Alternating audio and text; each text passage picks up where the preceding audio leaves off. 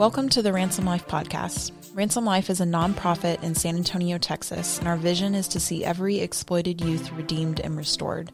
Our mission is to equip and empower exploited youth to experience freedom and purpose, and we accomplish this through mentoring, counseling, and awareness. Our hope for this podcast is to bring you information on child sex trafficking that is easy to listen to and easy to share. So we hope that you enjoy this episode.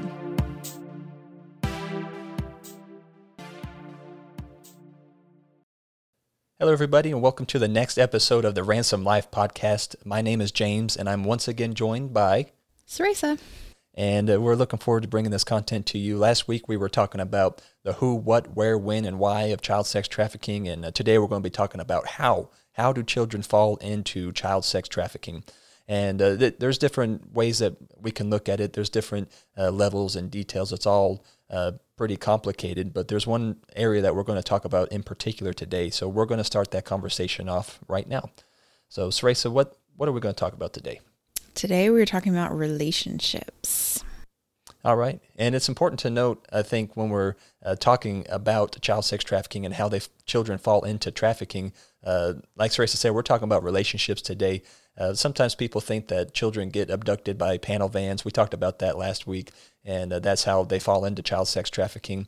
But uh, that does happen from time to time. Uh, a lot of times, though, uh, children don't fall into trafficking through force. And uh, those are a lot of the stories we hear in the news because it does happen occasionally. A child will get locked in a closet and drugged and raped, and that's how they get pulled into trafficking, or maybe they get handcuffed to a bed, whatever the case may be. There's oftentimes where um, force is used, but more often than, than that, like Sarasa mentioned, relationships are used. Uh, so, Sarasa, what can you tell us about relationships? So, usually the trafficker will start the relationship, um, whether it's on social media or they meet them at a grocery store or school, whatever it looks like, they have contact, initial contact with the youth, and then they start to build a relationship. Um, and so they groom them, they court them. That relationship um, looks like whatever the youth needs. So if they need a father figure, if they need a brother, a protector, the trafficker will be that. If they need a boyfriend or a girlfriend, the trafficker will be that. Um, whatever that youth is in need of at that moment, the trafficker is a shapeshifter of sorts. And so um, he will be whatever is needed for that youth to be able to pull them into that relationship. And then once that relationship is built, a lot of the times that force begins. There's abuse that happens after that um, and kind of leads them on this track to eventually they become exploited or trafficked. That's good. So we understand that they're shapeshifters. And uh, I think that's important to note that there's not one profile for what a trafficker looks like uh, we talked a lot about that last week as well. Uh, it's important to bring that up again that it could be anybody. It could be a man, a woman, uh, it could be young person or older person for that matter. Uh, whatever the case may be, a lot of times traffickers are trying to build relationships. Uh, can you tell us why a trafficker would put so much emphasis on building a relationship? Yes. So the relationship is the most important part. Once they're in a relationship, once there is a bond, once that youth loves the trafficker, um, most of the time they will do whatever they need to do in order to keep that relationship. And so once that rela- that initial relationship is built, then, like I mentioned earlier, the abuse tends to start after that point. Um, and the trafficker is using a deliberate system. Um, kind of like a cycle of abuse and love and then hope and then abuse and then promises and abuse. Um, and it creates this cycle that forms this trauma bond with the youth and once that trauma bond is formed, and the traffickers know this, it's, I mean, it's a business to them. They know what they're doing in order to form those bonds because those bonds are extremely strong and they're very hard to break. Um, and so once that bond is formed, that youth will do whatever they need to do for that trafficker because they love them and they don't want to lose them in their life.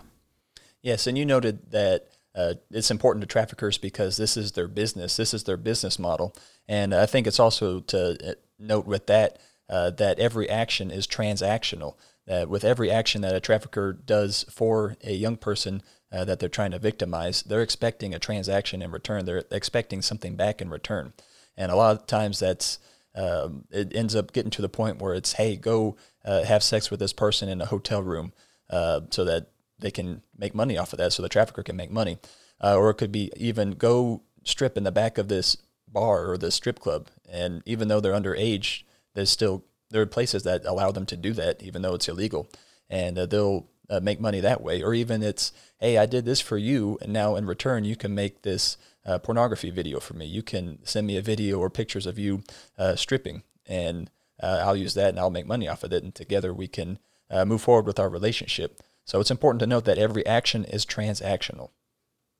Right. And it's also important to talk about the difference between boys and girls and that and how that relationship works. So both boys and girls that are being pulled into trafficking, that are being groomed, um, it is all still about that relationship.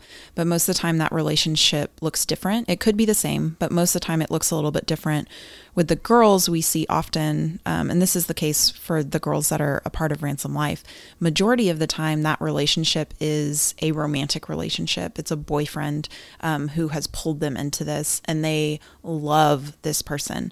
They have an extremely strong bond with them and they will do whatever they need to do to make this person happy. And all of that goes back to, back to promises um, that the trafficker has made promises for a better life, promises that they will love them, that this is only for a short time period, and then they'll get out of it and they'll get married. And um, this, they paint this fantasy world that the youth buy into because sometimes their life is extremely difficult. Um, and so they buy into that. And so a lot of times with the girls, it's that romantic relationship, but the boys tend to be different um, and so, James, you want to talk a little bit about what it looks like for boys and how they get pulled into trafficking? Yeah, I'll say that one similarity between the boys and the girls is that uh, a lot of times boys are looking for uh, that type of romantic relationship too. They're looking for a girlfriend or even a boyfriend that they can have that romantic relationship with, uh, whether it be an online relationship or whether it be an in person physical relationship. Uh, it's a lot of times what they're looking for also. Uh, I'd say the main difference with the boys is where the boys are found. And uh, a lot of times, boys are playing video games. That's what they like to do. Middle schoolers, high schoolers.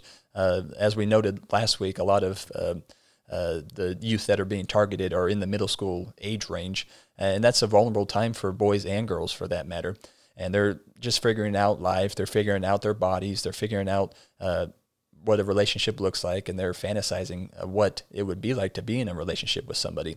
So when a trafficker uh, for instance, shows up on a video game with a fake profile um, targeting a young boy and saying that he's a young, this trafficker is pretending to be a young girl that wants to be in a relationship with this young boy, that the boy's probably interested in being in that relationship. Uh, so a lot of times that's how uh, boys fall into it is through uh, gaming, but there's a whole lot of different ways that uh, any child, for that matter, boy or girl, could fall into trafficking. I think that's a good way to transition to um, what social media plays in this and how they get pulled in through social media um, and kind of what the traffickers are looking for on social media. Um, so do you want to talk a little bit about about what they're looking for, what type of posts they're kind of searching for on social media? A trafficker is going to cast a wide net. Uh, they're going to be wherever they uh, think there's going to be uh, children to victimize. So they'll be on the major social media platforms. I don't need to go down the list and name them because you know what they are, and uh, we don't need to focus too much on any particular uh, platform. They're all dangerous and they're all at risk, and traffickers will cast their net out to all of them. And what they're out there looking for is they're looking for young people that have emotional needs uh, that are either uh, maybe they had just broken up uh, with their boyfriend or girlfriend, and they're looking for a relationship or they're looking for encouragement or they're looking for validation or maybe they just got in a big fight with uh, their parent or with one of their family members and they're posting about it on social media or maybe a family member or a loved one of theirs died uh, a trafficker will uh, look for any of those situations and uh, be with them and be a shoulder to cry on, uh, for example, virtually, of course, uh, through social media. They'll get on the direct messages and uh, they'll start building a relationship that way and they'll be there for them and that's a lot of times that's all a young person wants. They want someone to be there for them whether they come from a wealthy family or uh, a family that's in need or a family anywhere in between. Uh, young people they're looking for validation. They're looking for a shoulder to lean on. Yeah that's a good point. I think too with the discussion about poverty and um, youth that are coming from wealthy families. Um, it, they there tends to be easier needs, physiological needs that can be met with youth that are coming from poverty. Um, the trafficker maybe they're able to provide them with food or a place to charge their cell phone, um, internet access, like super simple things that the youth is actually in need of. Maybe they need water. Um, maybe they need, I don't know, food for their baby, like, or their younger sibling needs diapers. Just those those easy needs that can be met quickly by the trafficker.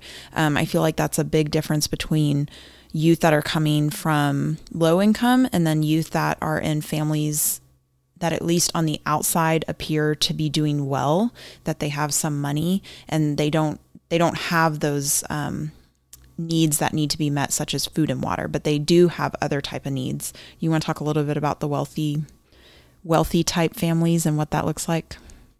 And uh, uh, like Sarasa mentioned, a lot of times these uh, children that come from uh, families that have everything that the child needs, they don't really need anything physical. They have a house over their heads, they have food, they have all their physical needs met. They have Wi-Fi nowadays. that's uh, that's becoming a physical need, especially when you're having to do school from home.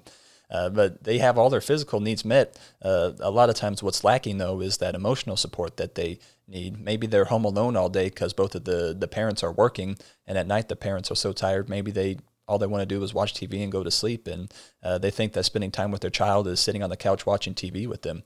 Um, that unfortunately is something that happens a little bit too often. And children need someone to talk to. Children need someone to uh, bring emotions and feelings to. Even when the child doesn't uh, show that they need that, the reality is it's healthy and helpful to process emotions. And so if they're not finding that from a parent and there's a trafficker that's offering to be that person, uh, a lot of times that's uh, where the whole process starts. And uh, we have a, a, program here at Ransom Life. It's called Lures and Lies, and that's our youth presentation. And it's designed for children uh, for teenagers really under the age of 18, but anyone can listen to it. It's helpful information. But the whole point of Lures and Lies is we're teaching young people the lures and the lies that traffickers use to pull children into child sex trafficking. So there's a lot of different uh, lures that uh, that traffickers use. If you want to learn more about them, uh, you can sign up for one of our presentations that we do for lures and lies, or you can request a presentation for that matter. Uh, we also have a lot of information on our Knowledge Hub at our, on our website that talks about uh, the different ways that children get pulled into trafficking. And uh, so we've gone through a lot of uh, different aspects of what a relationship looks like with a trafficker, and that relationships are really important. Uh, let's talk a little bit now about Ransom Life and the relationships that Ransom Life offer for these young people. So at Ransom Life, we have a mentor program. Um, and like James had mentioned earlier with the trafficker, the relationship for them is the goal. Um, and then every action, every um, everything that they do with that youth is transactional. And so um, whether it's they learn that through the trafficker or even at home, sometimes all their um, interactions with people tend to be transactional. You give something and then you have to get something in return. There's always some form of transaction that occurs. And so at Ransom Life, our goal in the mentor program is also that relationship, but it's different so that um, there is no transaction. We are showing up to love on the youth unconditionally and we don't expect anything in return. Um, and that confuses them a lot of times. And so we get to have conversations with them when they start asking why. Like, why do you keep showing up? Why do you keep contacting me? Um, and it's as simple as because we love you and we care about you and we don't want anything in return. You know, whatever whatever you have going on that day, we just want to know about it, be a part of it, pray with you, um, support you, and whatever that looks like. And so we're really just trying to rebuild their trust in humanity and um, and just show them that there's relationships out there that are good and that are healthy and that doesn't require anything from them. Yeah, that's so good. And uh, folks, that's all we have for you today. Uh, we hope you enjoyed this episode. And like I said, this is the first of a series that we're doing about how children fall into child sex trafficking. So for the upcoming episodes, we're going to be talking about how children uh, fall into trafficking through sextortion and how uh, sometimes children are trafficked within their own families. Uh, we're going to talk about how children are trafficked within gangs. Uh, there's different things we're going to talk about, different aspects So we hope that you like and subscribe this podcast, that you share it with your friends and family, and uh, we thank you so much for your time. Thank you for listening to this episode. If you found this information helpful, please subscribe to our channel and share with your family and friends. Our goal is to educate as many people as possible in hopes of ending child sex trafficking. For more information about Ransom Life, please visit our website at ransomlifetexas.org.